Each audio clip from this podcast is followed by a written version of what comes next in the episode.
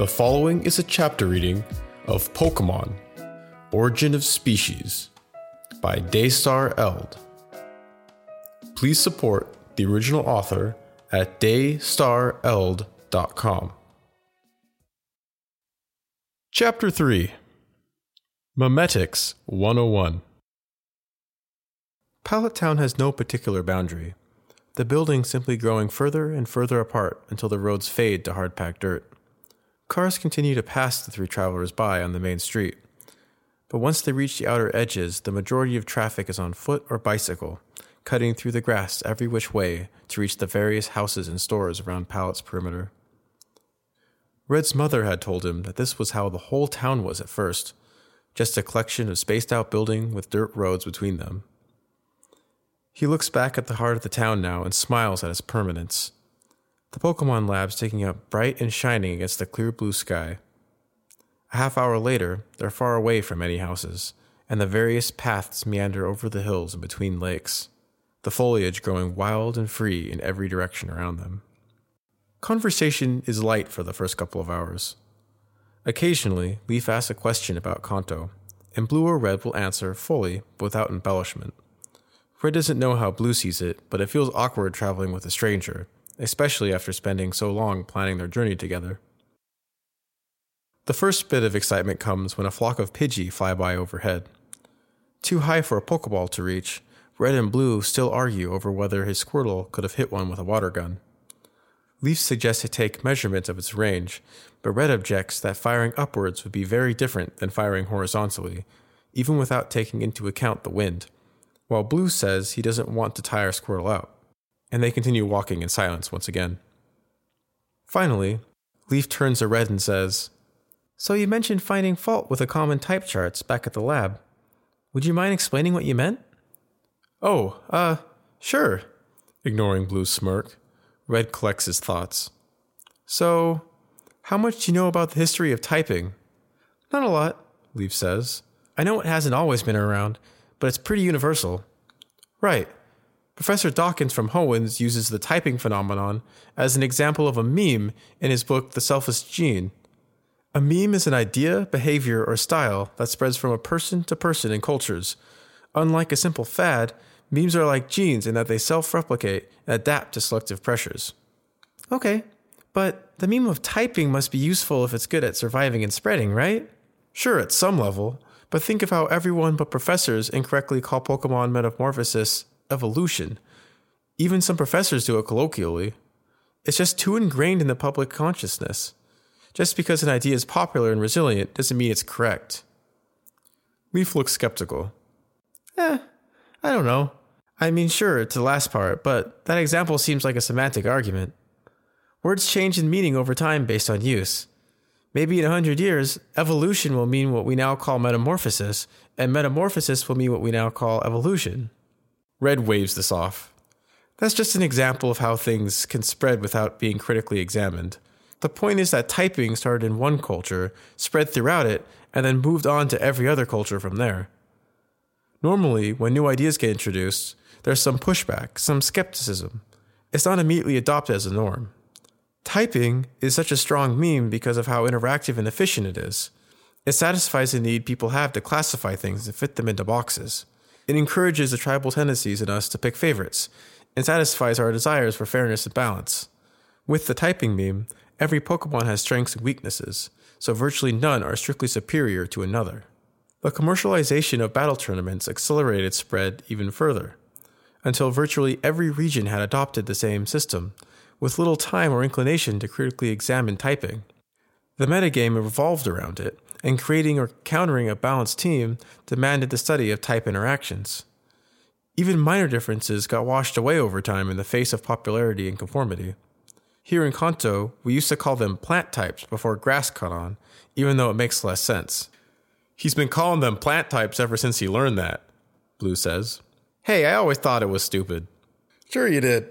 Leaf smiles. Okay, so there's probably room for error along the way, but no one claims that typing system is perfect. It's still being adapted based on what we observe. Blue nods. That's what I always say, but small changes aren't enough for him.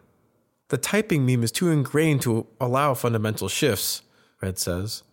The details adapt as we learn more, but the basics that Pokemon are one or two types, that those types are weak or strong against other types, have persisted, even when they don't always make much sense. Leaf is quiet for a moment. So the whole idea of typing Pokemon started in a certain culture and spread as a concept from one to the next without necessarily being justified. The meme of Pokemon types is just so ingrained by now, it persists without ever being critically examined. Is that the gist? More or less.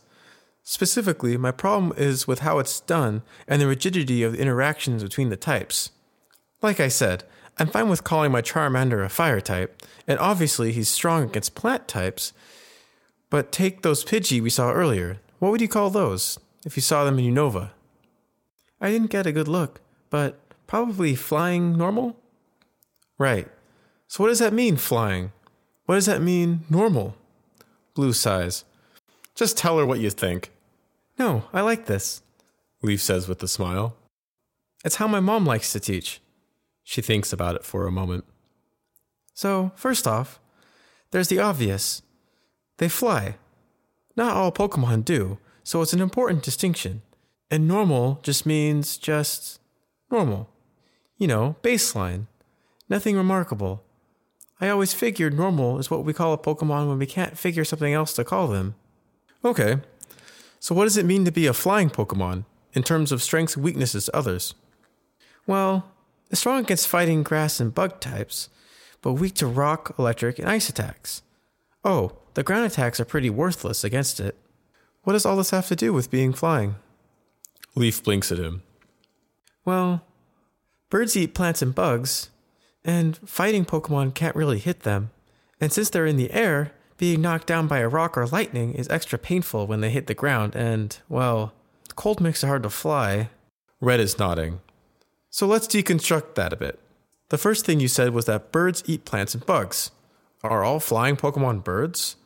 The next thing you listed were consequences of being in the air. So was all that a part of what a Pokemon is or what it does? If a flying type has a broken wing, what type is it? So you're saying flying isn't a type?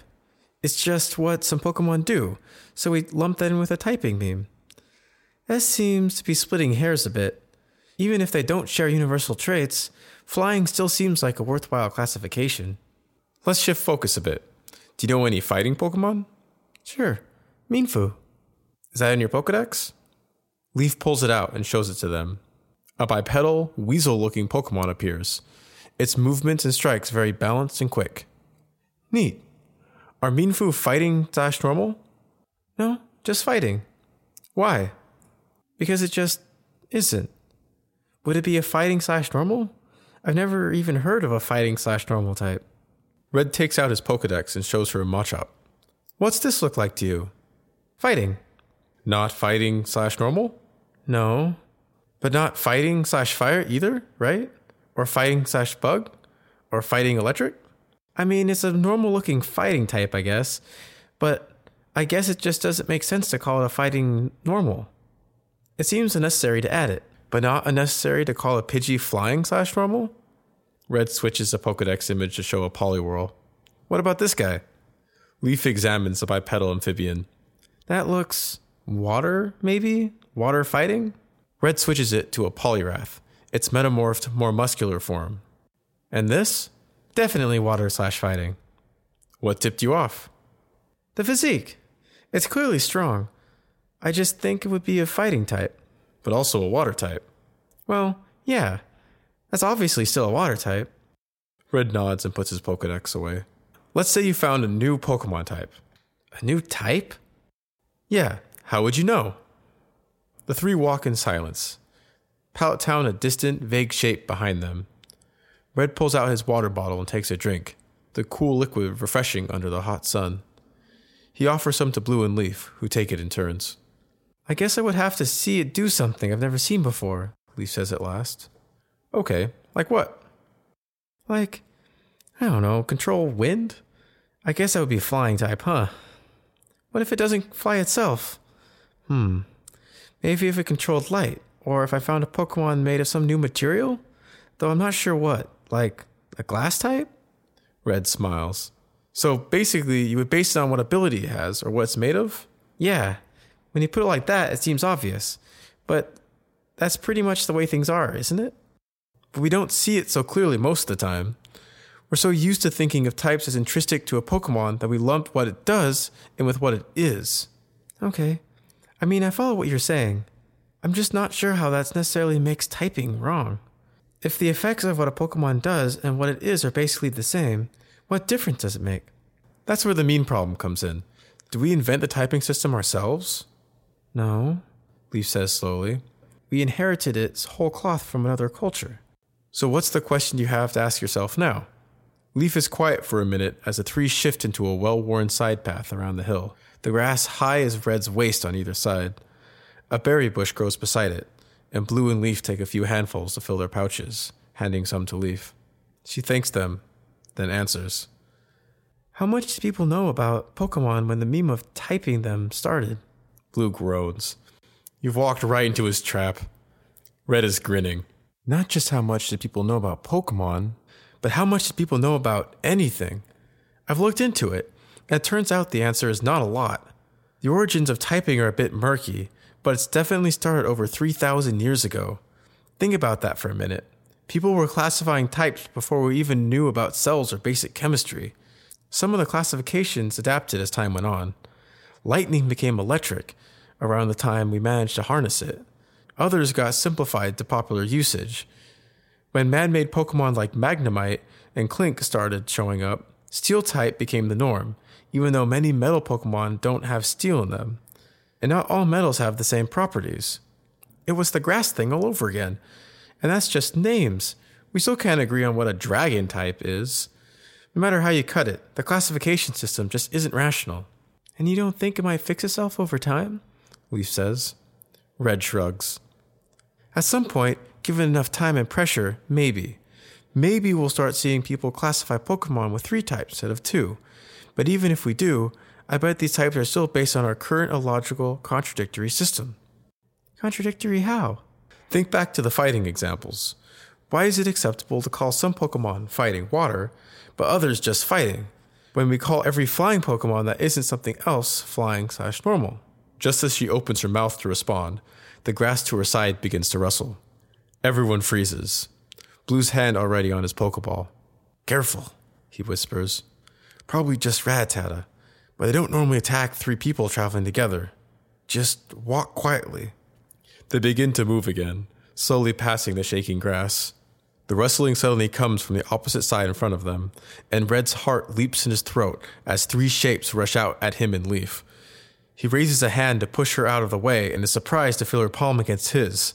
He turns a bit and sees the surprise mirror in her face, and they're propelling each other in opposite directions as the Rattata jump just where they had been standing teeth flashing and squealing in anger. Squirtle, go! Come out, Bulbasaur! Two flashes of light, and Leaf and Blue's Pokemon are standing between them and the Rattata.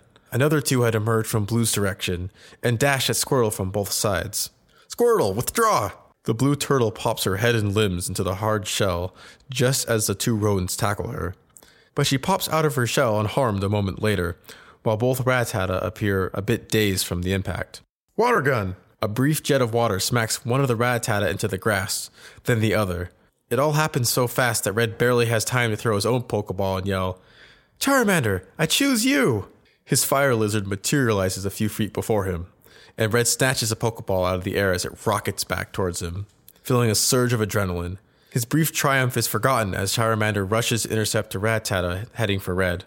The two begin to bite and scratch at each other, and Red steps to the side so that the fight is between him and the other two Rattata, forcing them to circle around. Charmander, tail whip! Charmander breaks away from the Rattata, then whirls around and smacks it with the flame at the end of his tail.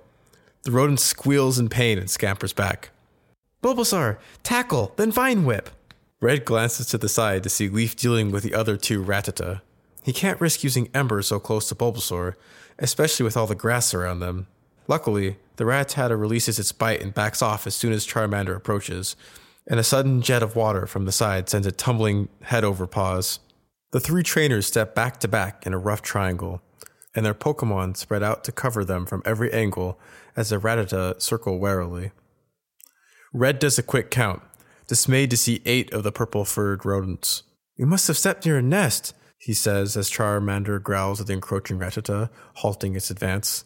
So close to the road? Leaf asks. It might be new. Squirtle, water gun! We need to keep moving till we're past it.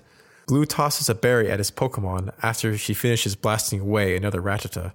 Squirtle snaps it out of the air, munching and swallowing without taking her eyes off the enemies. On it! Charmander! Ember! Ember! Ember! Each command is punctuated by a point in a different direction, and Charmander whips his tail again and again to fling fiery oil into the path ahead. The Rattata dive out of their way, and Red yells, Come on! and runs for the opening. Charmander dashes along at his heels, and he hears the others following behind. The Rattata run along both sides and behind them, some getting close enough to leap. Charmander intercepts one midair and smacks it away with its tail, while the other lands on Red's shoulder, its teeth tearing through the protective mesh under his shirt and sink into his shoulder. He yells a sharp pain that runs through his arm and bashes its furry body with his fists until it falls off. Squirtle, headbutt! Bulbasaur, tackle! Red keeps running, one hand held over his bleeding shoulder, heart pounding. He reminds himself to breathe as he runs the months of physical training paying off as they begin to outrun the rodents. One makes a final leap on a Charmander, and both Pokemon tumble to the ground, tearing into each other. Red stops and turns around. Leaf and Bulbasaur are right behind them, Blue and Squirtle a bit further back. Bulbasaur, vine whip! The Rattata is knocked off Charmander, who struggles to his feet, bleeding from multiple wounds. Red dashes forward as a Rattata attacks Charmander again, and kicks the rodent to make it veer off, right into Bulbasaur's tackle. The wild Pokemon is knocked into a limp heap. Thanks, Red says as Blue and Squirtle reach them. The rest of the Rattata giving up the chase and disappearing back into the grass. You guys all right? Blue asks, and then hisses in sympathy as he sees Red's blood-stained sleeve. Here, let's get something on that, Leaf says, reaching into her bag. Charmander first. Red kneels before a trembling Pokemon and reaches back to open the side pouch of his pack, pulling out a small bottle by feel. You did great, Charmander, he murmurs. He sprays the lizard's wounds and feels a knot of tension released in him as the painkiller visibly kicks in. Charmander's shaking stops, the lizard's eyes slipping closed and his rapid breath steadying. The medicine begins to coagulate the Charmander's wounds right before Red's eyes, and after it finishes, he stands and points his Pokeball at the lizard. Return! Only once Charmander is absorbed back into the ball does Red sit on the ground to catch his breath, resting back on his pack with his legs sprawled in front of him. He watches Blue and Leaf pet and feed their own Pokemon before withdrawing them, then lets them tend to his wound. Blue carefully bares Red's bloody shoulder, and Leaf sprays her own potion onto the wound. The pain relief is immediate, and Red lets out a breath, feeling his whole body relax. The other two sit, Leaf breathing hard while Blue rolls up his long sleeve to spray some potion onto scratch marks on his arm. There's silence as everyone recuperates, and after a minute, Red notices he's smiling. When he catches Blue's eye, he sees him smiling too. Their smiles turn into grins, and soon they're both laughing until Red is clutching his sides and Blue is lying on his back, hands over his face. What's the matter with you two? Leaf says, though she's grinning too. Nothing. Nothing. Blue gasps, wiping at one eye and sitting up. That was just totally, uh, totally awesome. Red extends a fist, and Blue wraps Knuckles with his. Leaf laughs. You only say that because we made it through all right. Well, yeah, Red says, still feeling a ghost of the adrenaline rush, remembering the crystal clarity of his thoughts. It's just nice to finally know how you really handle that sort of situation, you know? Leaf nods. You guys were great. Blue pats Squirtle's Pokeball. All in a day's work. You were amazing too, Red says. How do you know Bulbasaur would act out two different commands consecutively? I tried it back at the lab. Took a few attempts, but he picked up on it quick. Nice. Not everyone wasted their time making discoveries that weren't discoveries, Blue says, and ducks as Red throws a pebble at him. Leaf giggles and turns to Red. The look on your face when we pushed each other? The look on your face. Blue grins. You two look like dancers whose music got cut off mid step. Everyone laughs again, and when it tapers off, they simply sit and listen to the wind over the fields. Red's nerves still feel amped, and his hand twitches for his Pokeball every time the wind rustles the grass particularly hard, in case any more Pokemon rush out at them. When his nerves calm a bit, Red remembers their duty. Hey, he says, as he pulls out his phone and brings up the Coordinated Ranger Response Network site. How far did we run about? Blue looks up. Contacting Cornet? Yeah. Leaf tilts her head back and closes her eyes. Say a sprinting speed of 19 kilometers an hour couldn't have been more than 15 seconds of running, so 19 by 60 divided by 4 would be about 80 meters. Red opens a calculator app and checks her math, then adds good with numbers to his tally of Leaf's skills as he inputs the rough location of the potential Rattata nests.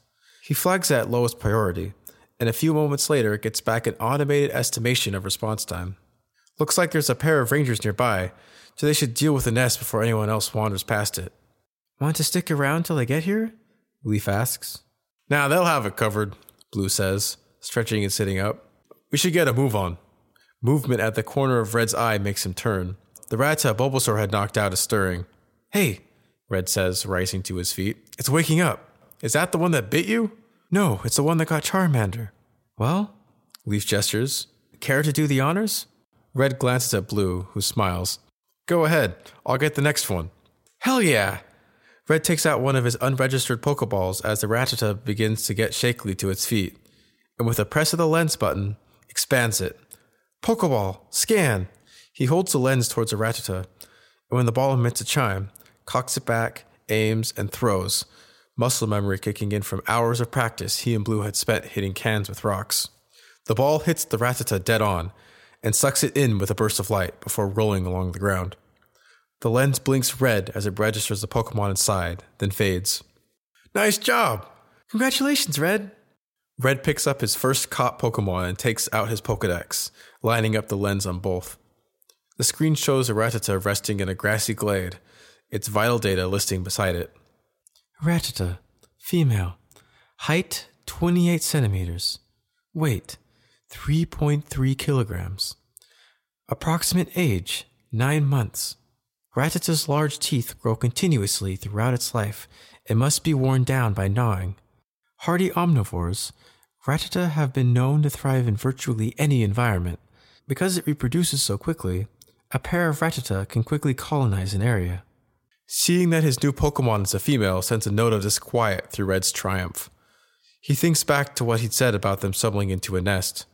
Had he just caught a mother? His train of thought is interrupted by Blue's hand clapping his good shoulder. Ah, come on, let's get going. I want to find a Pidgey. His friend picks up his bag and begins to jog ahead. Leaf smiles and follows, and Red clips his new Pokemon to his belt and hurries to catch up.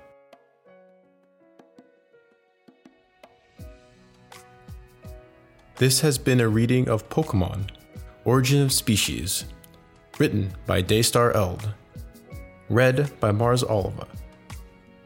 This chapter's original text can be found at daystareld.com. The music used is Goodnight, My Friends by DJ Cutman.